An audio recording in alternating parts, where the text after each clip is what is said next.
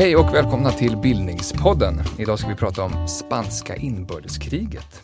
Jag heter Magnus Bremmer, sitter här i studion på Stockholms universitet med två experter på det här ämnet. Vill ni presentera er själva? Ja, mitt namn är Soledad Miguel. Jag är filosofidoktor i spanska vid Göteborgs universitet. Och i min avhandling på spanska har jag behandlat månaderna före kriget. Min avhandling heter Revolution och Reforma. Jag är frilans nu och forskar i ämnet kvinnoröster om det spanska inbördeskriget. Och jag har intresserat mig mycket i ämnet och föreläst en del. Mitt namn är Henrik Berggren. Jag är författare och historiker. Och anledningen till att jag sitter här är att jag hört en föreläsning av Soledad för ett antal år sedan som fick mig intresserad av spanska inbördeskriget. Och jag håller mest på med svensk 1900-talshistoria, men jag är ingen expert, men jag har ägnat mig lite åt spanska inbördeskriget också. Skrivit en roman? Jag skrivit en roman, precis. Det blev en roman. Varmt välkomna till Bildningspodden. Tack. Ska vi börja med att bara förklara vad det spanska inbördeskriget var för någonting? Vad var det för krig? Ja, om jag tar den frågan. Det var ett krig som pågick under nästan 3 år i slutet av 1930-talet. Och det började som en konflikt mellan spanjorerna och det hade spanska orsaker. Men snart blev det en internationell konflikt eller internationell inblandning. Kan man säga kortfattat varför det blev krig på något kortfattat sätt? Ja, alltså om vi tar de djupa orsakerna till kriget, då är det en väldigt stor fråga. Och det kan vi återkomma till. Ja, det kan vi göra. Och forskarna har olika uppfattningar och olika tolkningar. Men om vi tar den direkta orsaken till kriget. Den direkta orsaken till kriget är ett militärkupp som blir misslyckad. Så de lyckades inte med militärkuppen. Mm. Och det är det som gjorde att Spanien delades i 2 delar. Och en del var... Alltså militärerna var inte enade i den här frågan. Det är därför den misslyckades. För det finns en historiker som är väldigt viktigt och vi måste tänka på som heter Santos Juliá. Och Santos Juliá gör en kommentar och säger att om militärerna och de väpnade styrkorna är enade, då hade det inte blivit ett krig. Då hade det blivit som det hände i Chile med Pinochet. Då hade det blivit en militärstyre och otroligt mycket förtryck.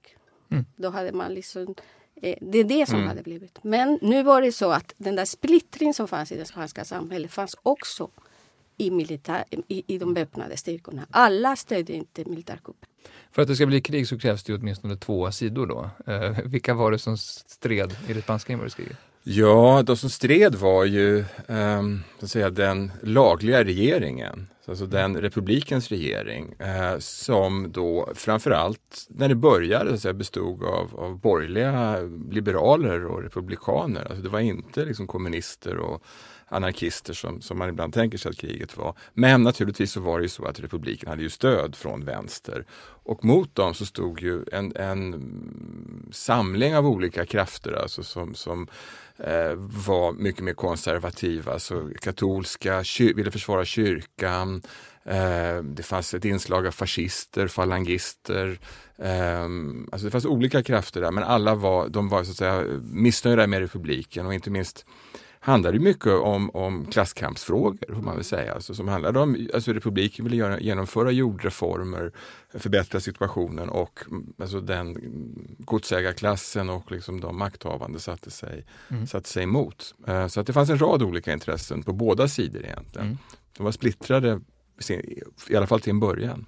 Men man talar ofta, man sätter också ofta olika 2 olika namn på sidorna i striden. Ja, alltså det är ju republikanerna och nationalisterna det är väl det vanligaste. Man kan säga Franco-sidan och den republikanska sidan. Och det var Franco-sidan som vann. Som de vann, precis, efter 3 års blodigt krig. Mm.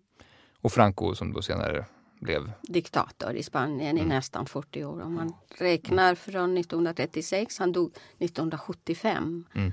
Och under hela den där tiden styrde han. Eller 39? Eller redan 36? Alltså 36 i den delen av Spanien som han behärskade. För 1936-1939, det är åren då? Ja, på. Och Max Edek, hela Spanien var en diktator från 1939 till 1975 när han dog. Vi ska ju fördjupa oss ordentligt i flera olika saker här. Men kan man säga något, vad är det mest utmärkande för spanska inbördeskrig som konflikt? Alltså om man jämför med andra konflikter och krig och inbördeskrig kanske till och med. Alltså det är ju en... Finns det någon särprägel? Alltså alla inbördeskrig är ju exceptionellt blodiga och splittrande nästan. Det är ju liksom en slags definition av inbördeskriget. Alltså det är svårt med inbördeskrig därför att vanliga krig kan man ju ofta göra fred och försonas efter. Men ett inbördeskrig lever ju kvar. Det ser vi ju även i Finland och USA ser vi ju fortfarande historiska effekter av det. Men det som är utmärkande är väl ändå detta som Soledad var inne på, så att säga, just att det är en spansk konflikt till att börja med som handlar väldigt mycket om alltså kyrka mot stat och om ekonomiska förhållanden i Spanien och regionala konflikter i Spanien. Men det blir ju, så att säga, internationellt sett så förvandlas det ju till en konflikt mellan så att säga, fascism och demokrati. Det blir liksom en slags bild av att detta är vad kriget handlar och massor av människor engagerar sig utifrån, alltså folk strömmar till och deltar. Framförallt får man säga på republikens sida, men det finns ju även frivilliga som kommer för att slåss för Franco, för att slå ner de här gudlösa kommunisterna och anarkisterna och så.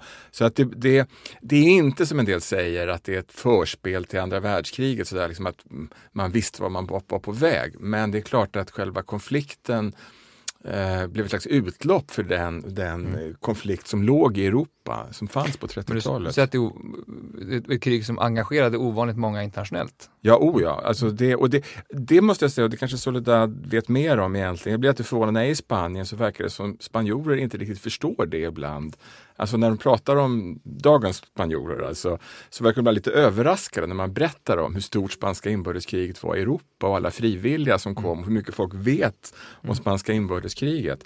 Men så var det ju verkligen, och det var just det här att alltså, dels så fanns ju den här får man säga, en slags spontan rörelse så alltså att folk såg här var något orättfärdigt höll på att hända, alltså generalerna gjorde uppror mot sin lagliga regering och man strömmade till Spanien som frivilliga för att slåss på republikens sida, de internationella brigaderna. Men det var ju också mycket det att till exempel det kom ju många tyskar till exempel som slogs på inbördeskriget på republikens sida. Thälmannbataljonen var en sådan. Och det handlar ju väldigt mycket om att det var kommunister och socialister från Tyskland som hade blivit utgivna av nazisterna och som ville bekämpa fascismen och såg en chans att göra det i Spanien. Det var kanske inte riktigt så spanjorerna alltid såg på det, så att säga. Alla spanjorerna hade ju så att säga hamnat i olika läger beroende på hur landet hade delats upp under den här militärkuppen, och alla som både på republikanska områden var ju inte liksom socialister eller republikaner eller tvärtom. Så att det där internationella var ju så att säga en annan pågående... Vad säger du om det? Alltså spanjorerna vet inte så mycket om spanska inbördeskriget, tyvärr. Och det har en förklaring, och det är att efter kriget då pratades mycket om kriget. Och då lag man skulden på allting på den republikanska sidan. Och då visade man bara de brott som den republikanska sidan hade begått. Och den där pågick under flera år tills man började tunna ner den där. Att prata så mycket om kriget. Och på 60- och 70-talet då slutade man prata om kriget. Så finns bara några rader i läroböckerna. Och... sen på 80-talet, demokrati kom till Spanien 77-78, då har man pratat lite mer. Men eftersom det finns konflikter som vi kan gå in på lite senare, då finns lärarna var lite rädda för att prata om kriget i klassrummet. Så då har man försökt undvika det. Då kan man prata om medeltiden. Det finns så mycket att prata om medeltiden i Spanien. Och då skulle man prata om det. Ska vi bara ge lite bakgrund? Alltså just om man tänker före inbördeskriget bröt ut, skulle man väldigt kort kunna beskriva samhällsklimatet, det politiska klimatet kanske i Spanien den här tiden. Kan jag börja och sen fortsätter du? Okej. Om vi pratar samhällsklimaten i Spanien precis före inbördeskriget, då vi pratar om ett ett land, det är en jordbruksland faktiskt, katolsk jordbruksland. Men det finns regioner som är väldigt industrialiserade som Baskien och Katalonien. Och det finns stora städer som är väldigt dynamiska. Men de flesta människor bor på landet och jorden är väldigt ojämnt fördelad. Det finns stora latifunder i söder och där finns de där daglönare, de här som kallas jornaleros. Och det ordet måste man komma ihåg, för det är de som pratar om det här med tierra y libertad, jord och frihet. Och den där frihet är väldigt viktigt ord i det här sammanhanget, för de är anarkister, de är inte kommunister. Och de är med i den där anarkistiska fackföreningen som heter Seneti. Och det är en splittrat land, politiskt och också hur säger man, samhälligt också. Det är mycket splittrat. Och den där splittringen, om vi tar bara ett exempel, alltså något mer konkret, det ser man i människor som tillhör medelklassen framför allt. Det finns stora klasskillnader. Det finns jättefattiga, det finns mycket rika, det finns en del som tillhör medelklassen ändå, som bor i städerna. Och i de här familjerna, det är det som är så spännande som jag studerar nu och man blir alldeles liksom skakad. För i samma familj kan finnas en fascist, alltså en falangist, en anarkist, en kommunist och framförallt en republikan. Så det finns allting finns i samma familjer. Och vad händer liksom när det blir krig? Du nämnde katolicismen här. Katolska kyrkan skulle ge viktigt stöd till Franco-sidan väl i själva striden. Vad kan man säga något om religionens inflytande över politiken? Om jag tar lite, sen kan Henrik lägga till kanske någonting viktigt också. Alltså, jag kallar Spanien som ett land, ett katolskt land. Man tänker att de flesta är döpta, de flesta gifter sig i kyrkan, de flesta har en katolsk begravning. Alltså de viktiga moment i människans liv, de finns inom kyrkan. Och det är kvinnor, och där kan man ha också det här genusperspektivet. Det är kvinnorna framför allt som är religiösa. Och ibland undrar man, men varför är kvinnorna så religiösa? Ja, men kvinnors liv är inte lätt. Det finns en jättehög barndödlighet. Barnen dör. Vad gör man när ens litet barn dör? Var hittar man tröst någonstans? Så att religion är faktiskt en tröst också. Men det märks i det politiska livet också redan före kriget, eller? Ja, i allra stora. Alltså, kyrkan kontrollerar utbildningen i stor steg. Och under republiken, då försökte man ta bort makt från kyrkan. Ta bort det från utbildningsväsendet. Och göra en offentlig skola som inte var religiös. Så att det finns en kamp mot det. Ja, och den tror jag är viktig, för att det är den här kampen, alltså den antiklerikala som man säger, alltså kampen mot kyrkan, alltså mot religionens kontroll över samhället. Det finns en väldigt stark, alltså, liberal, modernistisk tradition bland eliterna också i Spanien, kan man väl säga, så att kämpa emot kyrkan, för man identifierar kyrkan just som hindret för utveckling och framsteg, och deras kontroll och deras allians med alltså jordägare och med makthavarna gör att man ser dem som just ett hinder, och då vill man ju ta bort deras kontroll över skolan, man vill kunna föra in de moderna. Och jag tror att det är svårt att förstå Spanien, som jag uppfattar Spanien, så tycker jag är lite fascinerande, för att men i Sverige så har ju verkligen det här kompromissandet. 1936, spanska inbördeskriget bryter ut, då vinner Socialdemokraterna stort på folkhemsparollen i Sverige, och man skapar, så man bygger alltihopa på samförstånd och samarbete mellan klasserna och även i viss mån de politiska partierna. Men så att Spanien är ju djupt splittrat, så att säga, och de kan inte riktigt, man kan inte se att det finns någon väg att samsas här mellan det traditionella, konservativa, religiösa, katolska perspektivet och en slags modern liberal ordning. Är det här rent av ett viktigt spår i hur de här två stridande parterna bildas också, eller? Jag tror att det är en del av det i alla fall, får man ju säga. Att det är... Alltså, man måste tänka, det är väldigt viktigt att ta den religiösa aspekten, för om du tänker, nu finns en debatt i Sverige om fascismen, men den fascismen som finns i Spanien, Alltså, det som bildade det här fascistiska lilla partiet före kriget som hette José Antonio. José Antonio pratar om en kristen fascism. Mm. Han vill inte ha en fascism bara, utan det är faktiskt grundad också i kristna värderingar. Som den är inte lika otäck om man säger så. Och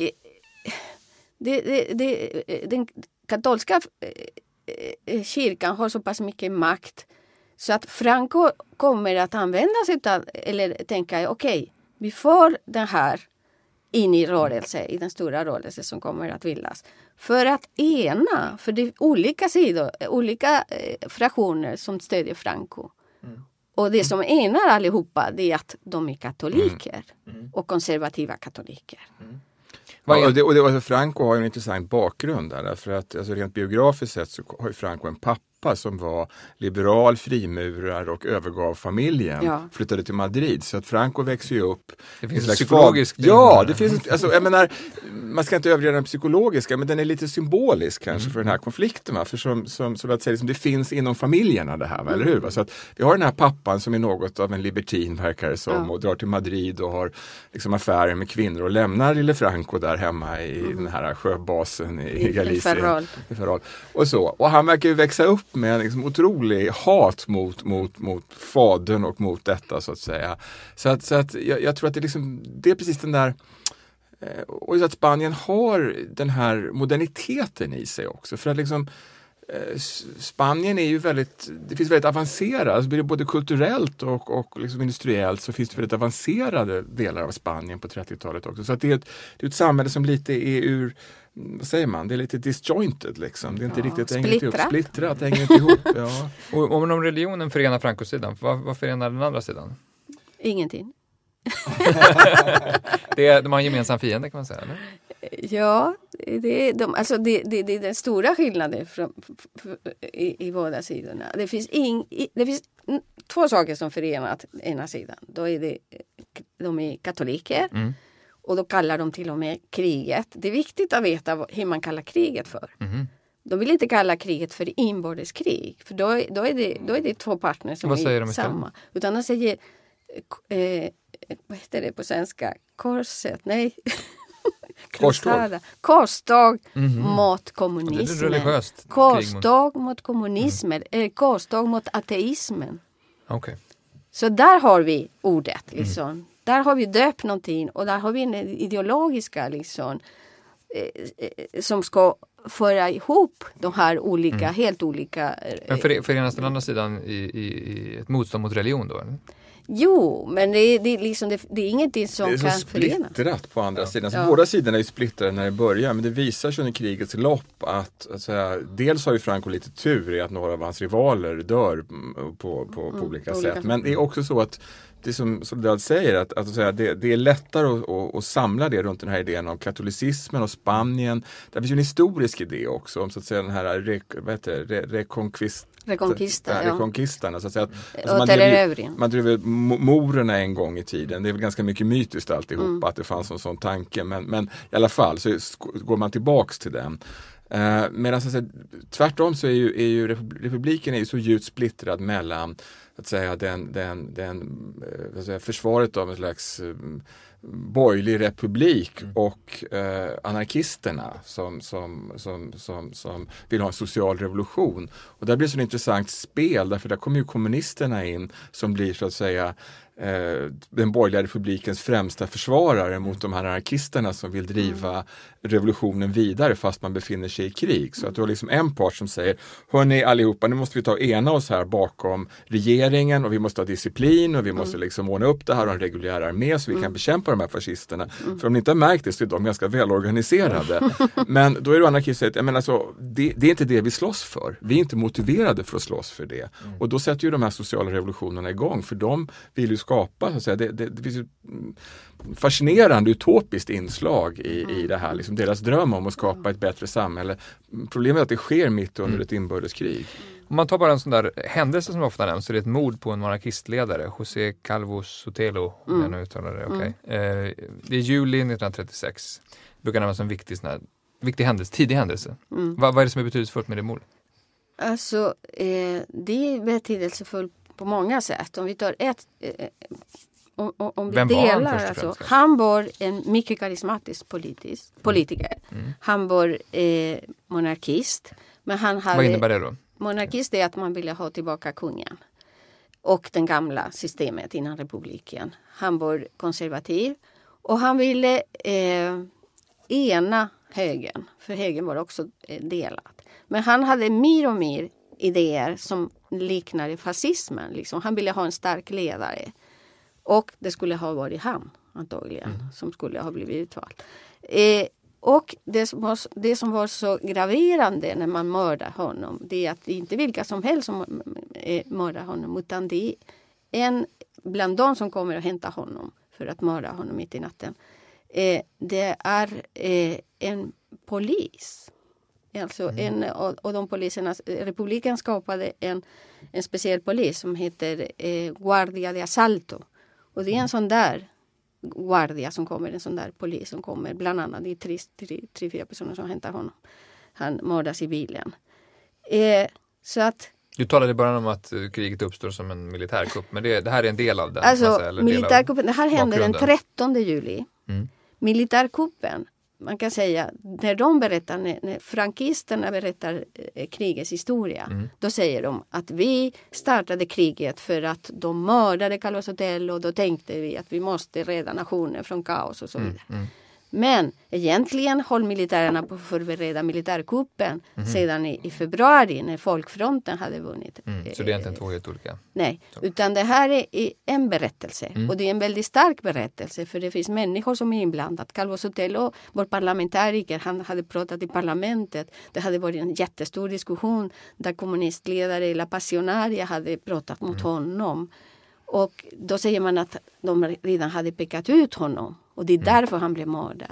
Egentligen inte så, men det är ganska komplext och invecklat på olika sätt. Men vi har fått en aning om det. Nej, men alltså, vad man också kan säga är ju att nej, men det här mordet var ju mer så att, som Soledad säger, det var ju liksom mer symboliskt. Alltså, det var redan bestämt redan. Men samtidigt får man ju, alltså den nivån av våld hade ju blivit ganska hög så att säga i spanska politiska livet. Och sådana här kuriosa som jag fäste mig vid, det var att alltså, det fanns det i det spanska parlamentet så checkade man in sina vapen i garderoben när man gick in.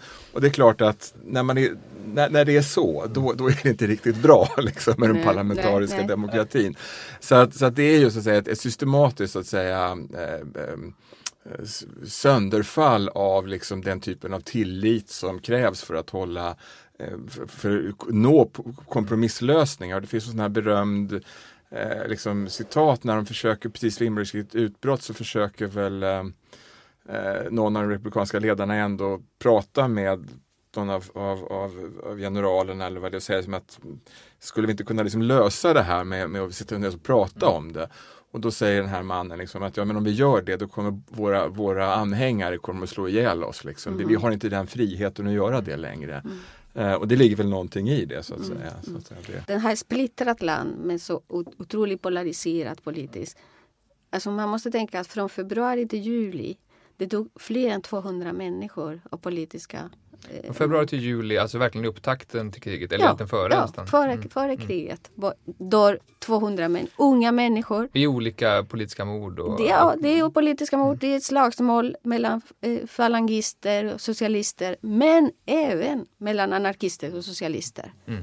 Så att till och med inom vänster finns det som våld. Och om man ser det, alltså det stora, om man säger, man har olika tolkningar varför det blev krig. Och vad som gjorde att vad som orsakade och vilken var det starka orsak till kriget. Men man måste tänka att, och det tycker jag att en forskare som heter Moradieus. Moradieus tar upp någonting som redan funnits, men han säger att det är våldets ideologi som finns. Ungdomarna tycker att våldet är ett bra medel för att uppnå politiska mål. När ungdomarna har sådana tankar och skaffar vapen, då är vi illa ute. Då finns det massor med fredliga människor som bor i Spanien och som vill leva i lugn och ro. Men det finns ingen möjlighet och det finns, innan kriget finns det här våldet, det finns massa strejker. Madrid, huvudstaden i Spanien, det var landslagen. Det var kipare som strejkade, det var hissreparatörerna som strejkade, det var byggnadsarbetare som strejkade. Alltså Madrid var rena kaos. Mm. Och då tänker man liksom, vanliga människor. Man undrar, ja men det här kan inte fortsätta. Mm. Det måste hända någonting. Mm. Så att det finns en bakgrund där man tänker att ja, att det fanns republiken, vänsterliberala regeringen som styrde då. De hade ingen kontroll över den allmänna, eller väldigt lite kontroll. Men det är som den här historiska skillnaden, antingen man enas om någon form av ny regeringsform eller så blir det krig ungefär. Ja. Mm. Om vi zoomar ut lite grann bara och får någon slags överblick, utan att fördjupa oss för militärstrategiskt kanske, bara av hur kriget utvecklar sig från militärgruppen och framåt. Det får Henrik prata om. Ja. Nej, men Spanien delas ju då ganska snabbt beroende på var olika städer och provinser till vilken sida de hemfaller. Det blir ju så då att Franco-sidan får ju en viss kontroll i söder och väster, medan republiken är alltså mer på den nordöstra sidan av Spanien blir. Alltså det blir ju Katalonien och så vidare där uppe. Och de är ganska jämbördiga kan man väl säga på ett sätt i antalet soldater när de sätter igång, och stridsvagnar och kulsprutor och det faller ut lite olika och så. Men den stora skillnaden är ju att alltså ändå merparten av lägre officerare med stridserfarenhet och så hamnar ju ändå på Franco-sidan. Så de är bättre organiserade. Och sen så får ju de stöd på olika sätt. Dels kan de hämta trupper från spanska Marocko som så att säga är en koloni till Spanien. Och det är ju där Franco har vunnit sina sporrar i de här kolonialkrigen där. Då har han ju slagit ihjäl... sporrar? Alltså, ja, alltså du vet. Man vinner sporrarna genom att göra saker. Stiger i graderna, precis. Mm. Åderomligt uttryck kanske. Det är bra, det får vi. Det är en bildningspodd trots allt. Ja. Och där är det lite märkligt, för där, alltså, de användes ju då av de här marockanska styrkorna, alltså, som är muslimer. Och de blir så att säga en kärntrupp för Franco för att slå ner republikanen. Han slåss ju för katolicismen, men en del av hans styrkor är muslimer, och han ger ju dem också fritt, alltså de blir en slags terrorstyrkor därför att de drar fram och våldtar och plundrar och så vidare. Så han släpper loss dem mot den republikanska sidan. Så det är ju ett av fördelarna som de har. Sen framförallt så får han ju stöd. Alltså nu, det här är mer en bisak, men det viktiga är ju att han får ju stöd från Hitler och Mussolini. Mm. Och förmodligen skulle väl, den första insatsen som tyskarna gör, det är ju att förmodligen skulle republiken ha segrat om han inte lyckas föra över de här morerna till fastlandet, sina styrkor, inte bara mor i Främlingslegionen och så vidare, till Spanien. Och då har de fått fotfäste på spanska fastlandet och marscherar mot Madrid. Så att det är liksom den första händelsen. Så då har liksom Franco-styrkor i norr och sen kommer de söderifrån. De hejdas vid Madrid hösten 1936. Och där spelar faktiskt internationella brigaderna en betydande roll. Alltså de kommer till Madrid. Och det går upp. Alltså, jag tror att man kan föreställa sig hur det var i världen. Alltså tänk liksom Aleppo eller någonting sånt. Det är så man ser Madrid liksom. Att det håller på, det våldsamt slag håller på. Och liksom, man försöker slå tillbaks fascisterna och sen så kommer de här frivilliga liksom dit och de är ju, en del av dem har ju varit med i första världskriget, så de har ju en viss militär erfarenhet, och de som inte har det är ju ideologiskt besjälade, och det är ju också en väldigt viktig faktor så att säga, för att det, alltså motivation slår klass ibland. Va? Och de som har en ideologisk övertygelse är oftast väldigt mycket bättre soldater. Så att, men de stoppar i alla fall fascisterna från Madrid. Och sen pågår strider under 1938.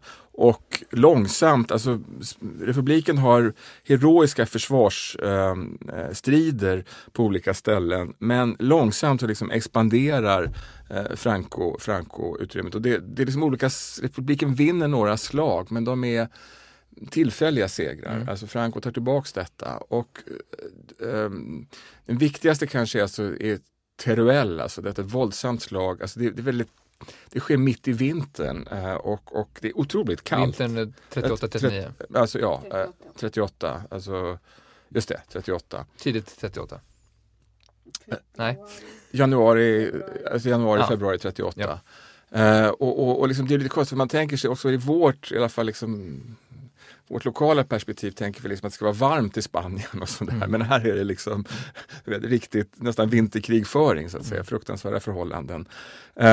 Och jag tror att det kanske det ögonblick när republiken knäcks där egentligen. För man segrar först i Teruel och det utropas som en stor seger. Alltså man får en väldig energi av att republiken har vunnit. Där ses som en liksom, nu går vi framåt.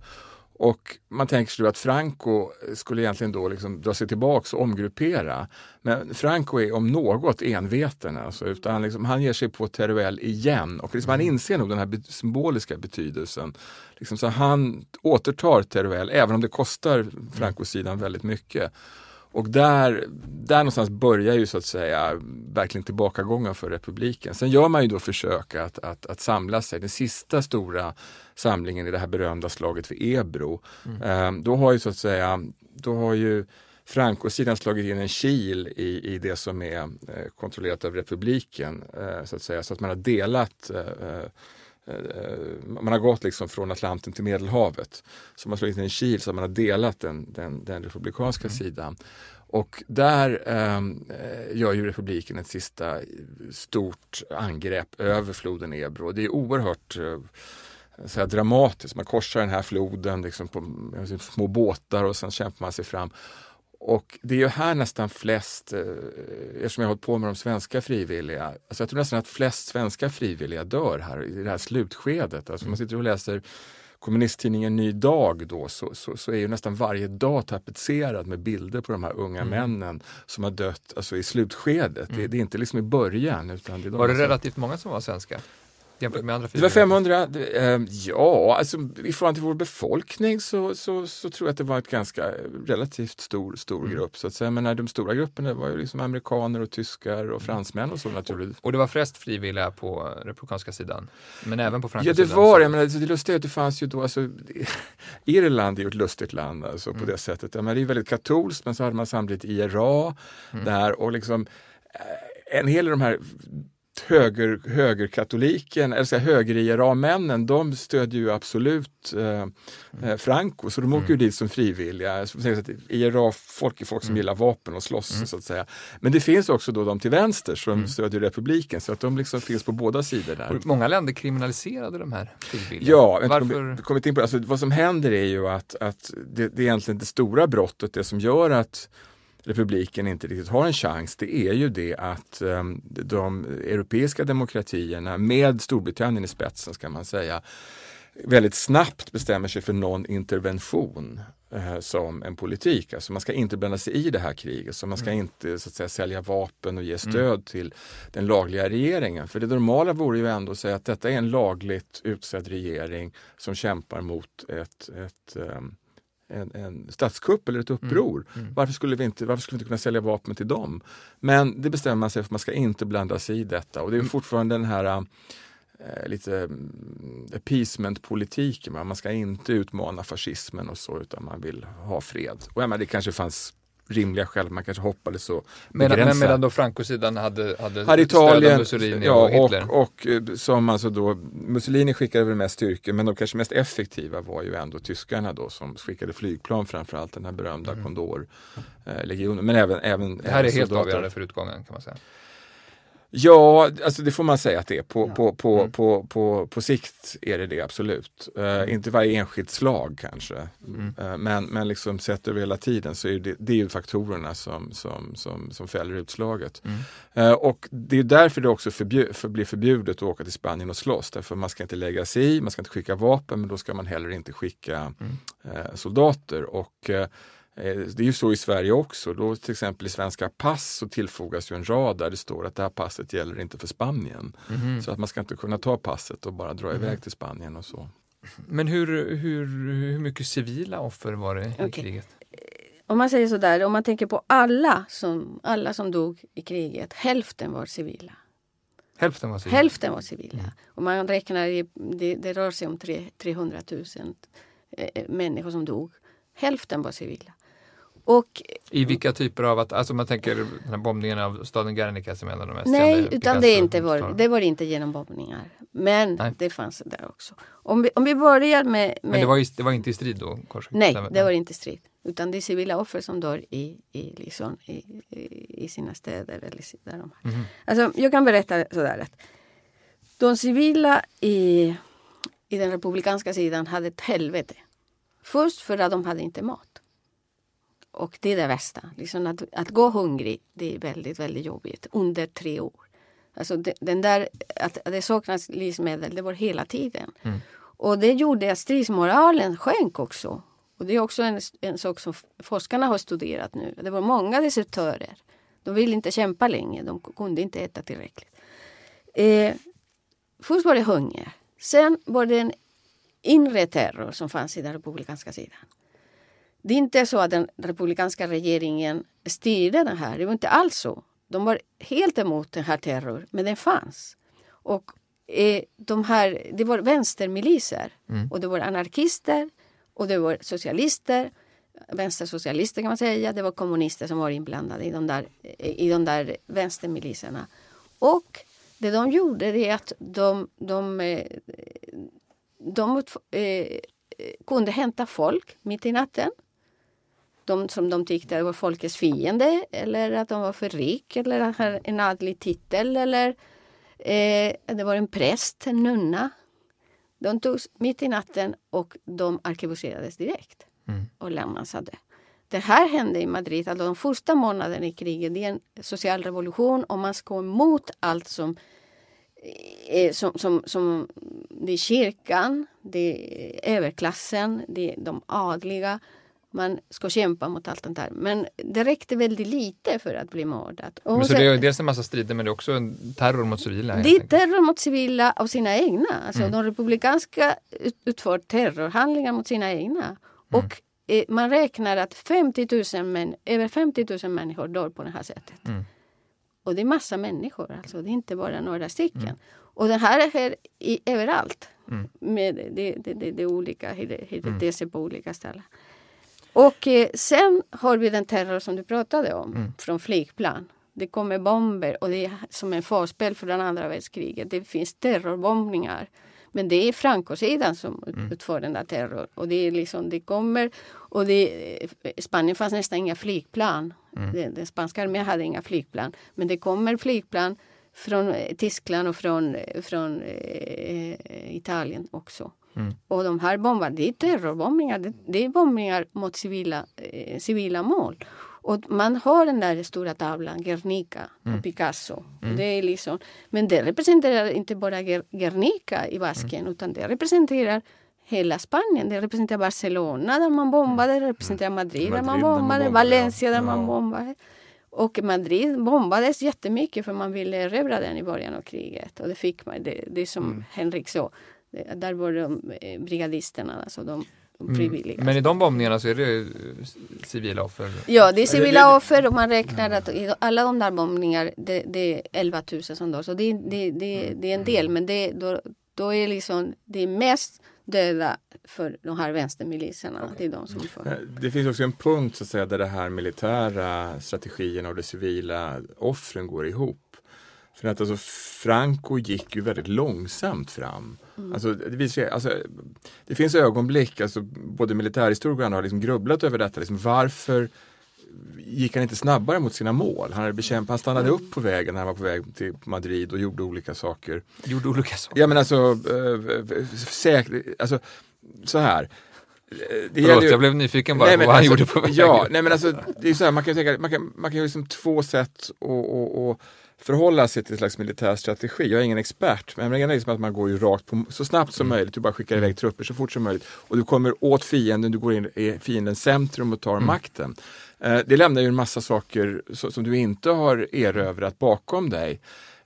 Men du struntar i det. Därför att när du väl har tagit makten så kan du ta itu med det i alla fall. Men så gjorde inte Franco. Utan när han erövrade någonting så att säga, rensade han ut området också. Han stannade kvar, hans trupper stannade kvar där och man rensade ut fiender, republikaner. Och bakom detta fanns en idé om att striden handlade inte bara om att ta vakten i Spanien. Alltså, utan också att rensa ut så att säga, de som var ospanska, nämligen vänstern och republikanerna, alltså de som hade förrått fosterland till nationen och så.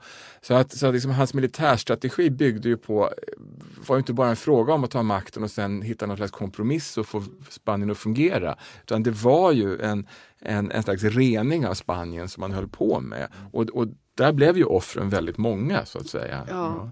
Man räknar att vänstermiliserna på den republikanska sidan, de dödar över 50 000 människor. Och det är dubbelt så många som Franco dödar. Mm. Så att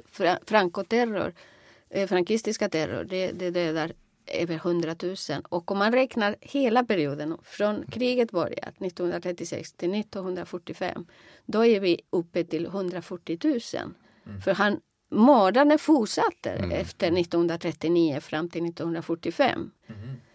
Och liksom man fortsätter arkebusera vänstermänniskor som bara hade tillfångatagits och sådär. Men efter andra världskrigets slut, då försöker man dämpa ner det här. Det är klart att på grund av förintelsen? Inte på grund av förintelsen, nej, utan på grund av att man är rädd att efter att Hitler och Mussolini har att västmakterna ska vända sig mot Spanien. Att västmakterna ska försöka intervenera i Spanien. Men då så kommer kalla kriget, så då blir det viktigt att ha med Spanien på västsidan. Så då... ja. Det är också ett väldokumenterat krig i sin tid. Journalister som Marta Gellhorn och Bang har vi nämnt. Hemingway och Orwell skrev ju också, så att säga. Fotolojournalistiken hade moderniserats och på olika sätt. Men vad visste man exempelvis i Sverige om i samtiden om kriget? Liksom, vilka typer av rapporter fick man? Ja, alltså det rapporterades ju väldigt mycket om det. Jag menar, man hade Bang där och sen så tog man ju material från reportrar, från de olika internationella reportrarna. Som, alltså inte minst nyhetsbyråerna betyder ju jättemycket. Jag menar, vi känner ju till Gellhorn och sådär några stycken, men det fanns ju massor med mer okända byråreportrar som lämnade uppgifter och så. Så det fick man ju. Det som man inte fick reda på, som jag tycker ur mitt perspektiv var intressant, är ju att det var väldigt länge förbud mot att skriva om att det var internationella brigaderna. Och det var alltså ett påbud från spanska regeringen. Alltså internationella brigaderna var ju så att säga organisationen för att föra.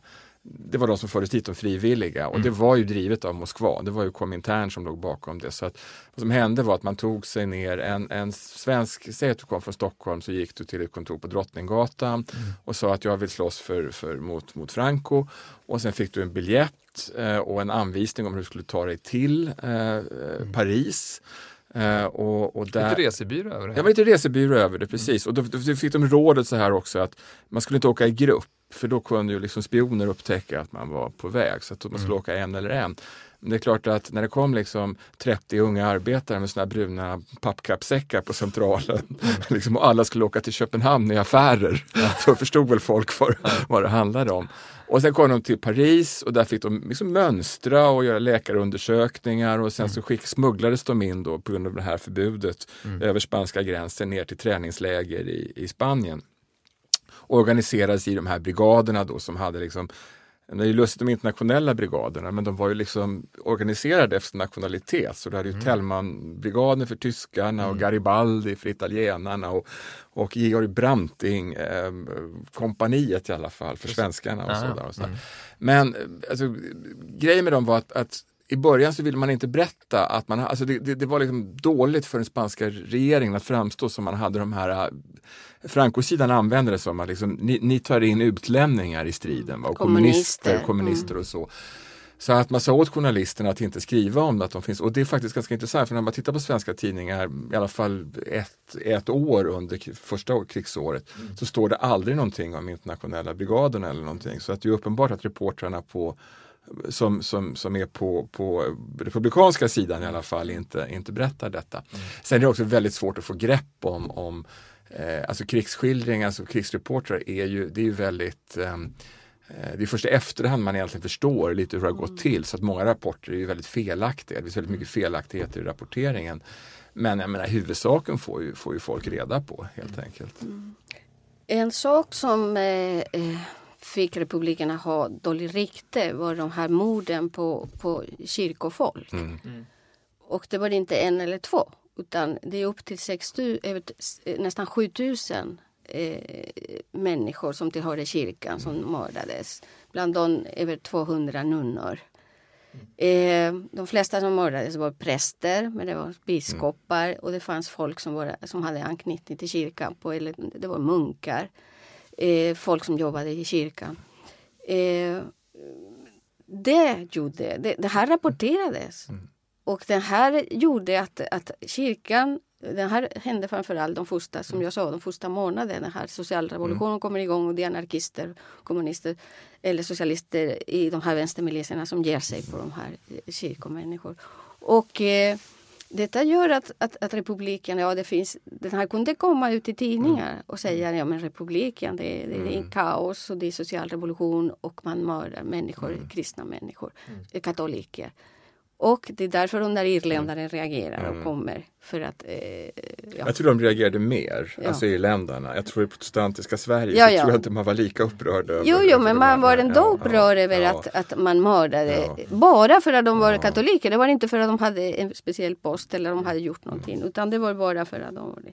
Så att, och sen för att få in där så fanns det ju en annan sida av saken också. Att alltså, kommunisterna... Alltså, stalinisterna hade ju ganska hård disciplin och rensade ut trotskister och folk som hade en annan felaktig ideologisk vänsteruppfattning. Och det där skrev till exempel syndikalisterna om. Det var ju alltså, syndikalisterna var ju väldigt bestämda antikommunister. Och det fanns ett antal syndikalister som var med i Spanien och de samsades med kommunisterna i de här brigaderna, men det kom ju rapporter om detta och man skrev ju i Sverige om alltså vad som pågick av typ av utrensningar från Stalins folk och så. Vi har den där romanen Orwell, Hyllning till Katalonien. Han tar upp den där utrensningar som finns i Katalonien och då bekämpar den republikanska regeringen då, La Generalitat, den katalanska regeringen och kommunisterna, Stalin-trogna kommunister, en litet parti som heter POUM som är lite speciell för det har skrivits en del. Ja, alltså den här POUM, de kallades för trotskister och de kritiserade väldigt öppet Stalin och den politiken som den Stalin-trogna kommunistiska spanska partiet drev. Men alltså man kan förklara i alla fall att i dessa tider de flesta människor stödde de här kommunisterna, de här Stalin-trogna kommunisterna. För de, som det sa Henrik före, de stod för ordning, för att organisera en ordentlig armé och så vidare.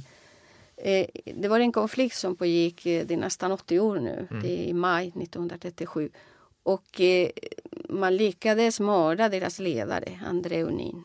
Och sen mördade man flera, men den spanska regeringen fick kontroll över den där. Så utrensningar försvann lite grann. Och det som är originellt också är att de här kommunisterna, de samarbetade med anarkisterna.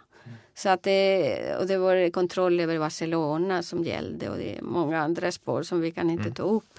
Men det är viktigt. Tiden börjar springa från oss lite grann här. Men om vi gör en väldigt komplicerad historia, lite enklare. Så Franco-sidan vinner. Ja. Franco tar makten.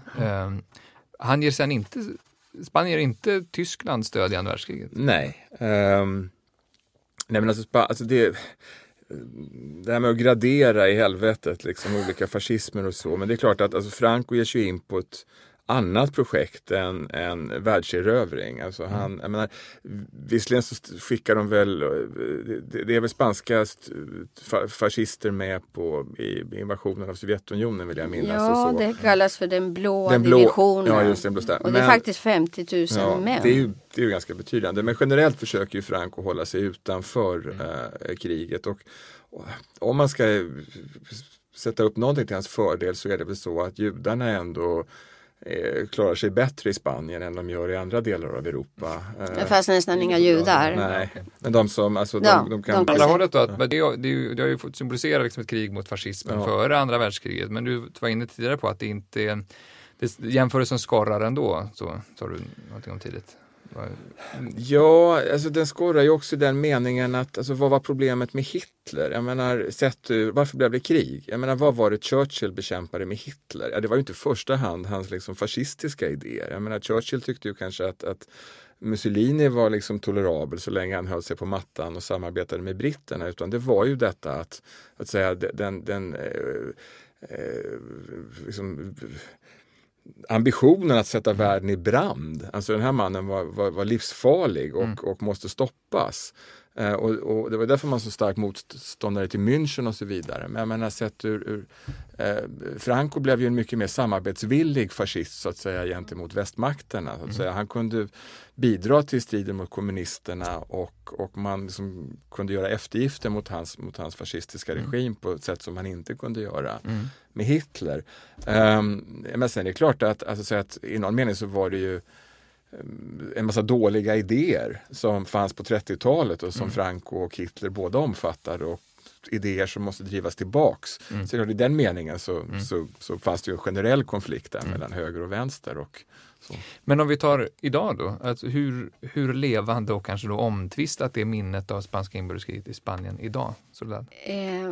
Om jag tar ett exempel och tänker på tidningen El País. Det är den stora spanska tidningen, och man kan jämföra i Sverige med DN. Då hittar jag varje dag nästan, eller varannan dag, någon artikel som har någonting att göra med kriget. Direkt eller indirekt.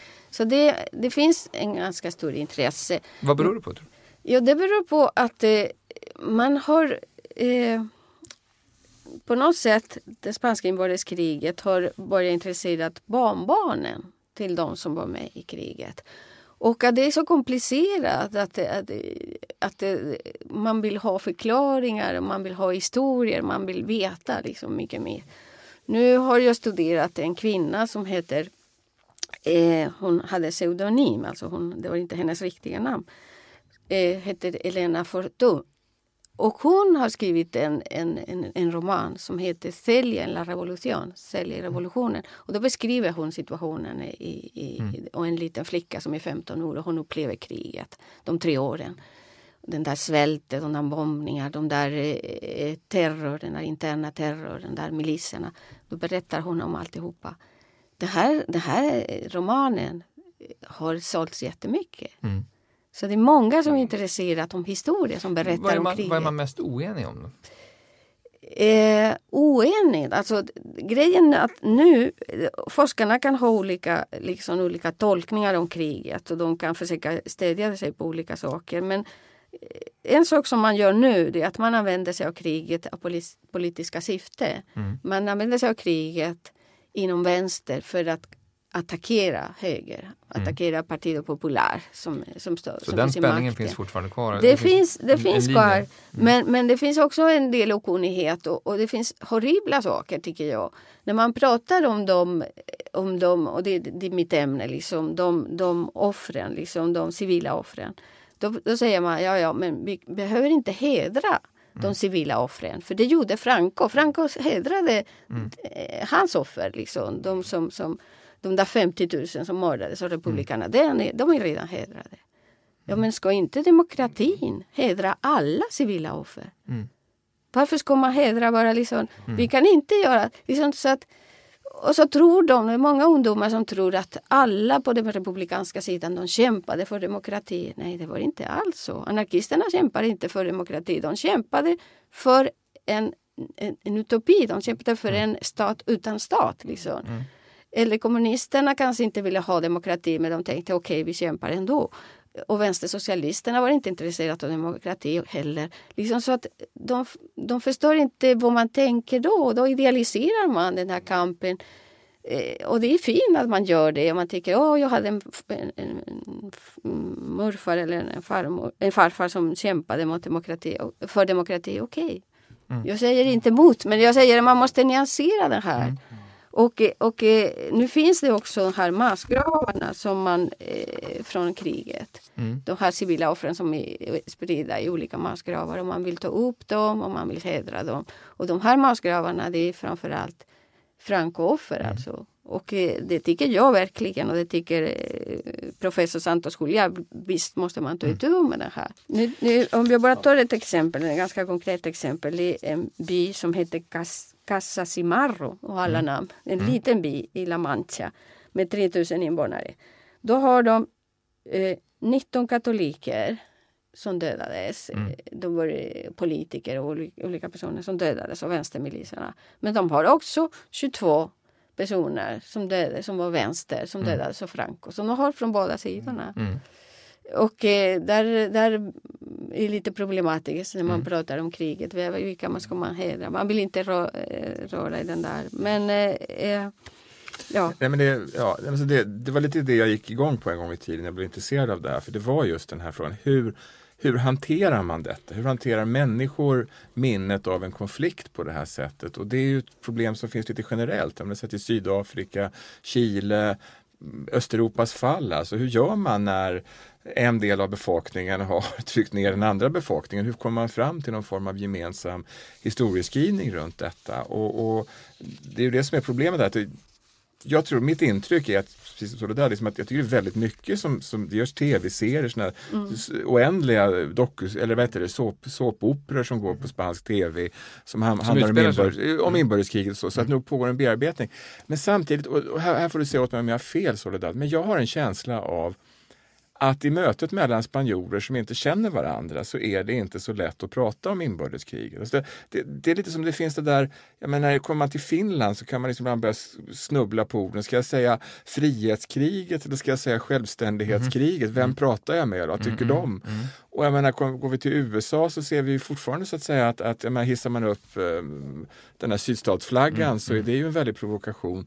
Så och mitt intryck i Spanien är ändå liksom att man är lite försiktig med detta. Och jag menar att när jag reste runt i Spanien och pratade med folk och berättade att jag skulle skriva om detta så tyckte folk att det var roligt att prata med någon som var utomstående runt detta. Därför att jag fick känslan av att det var inte så lätt att prata med vem som helst om det, utan det var det är familjehistorier och så. Man kan säkert prata med sin familj där alla vet hur det är, men man ger sig inte in direkt i ett samtal med någon som man inte vet. Alltså det är mitt intryck i alla fall. Jo, men det finns det fortfarande.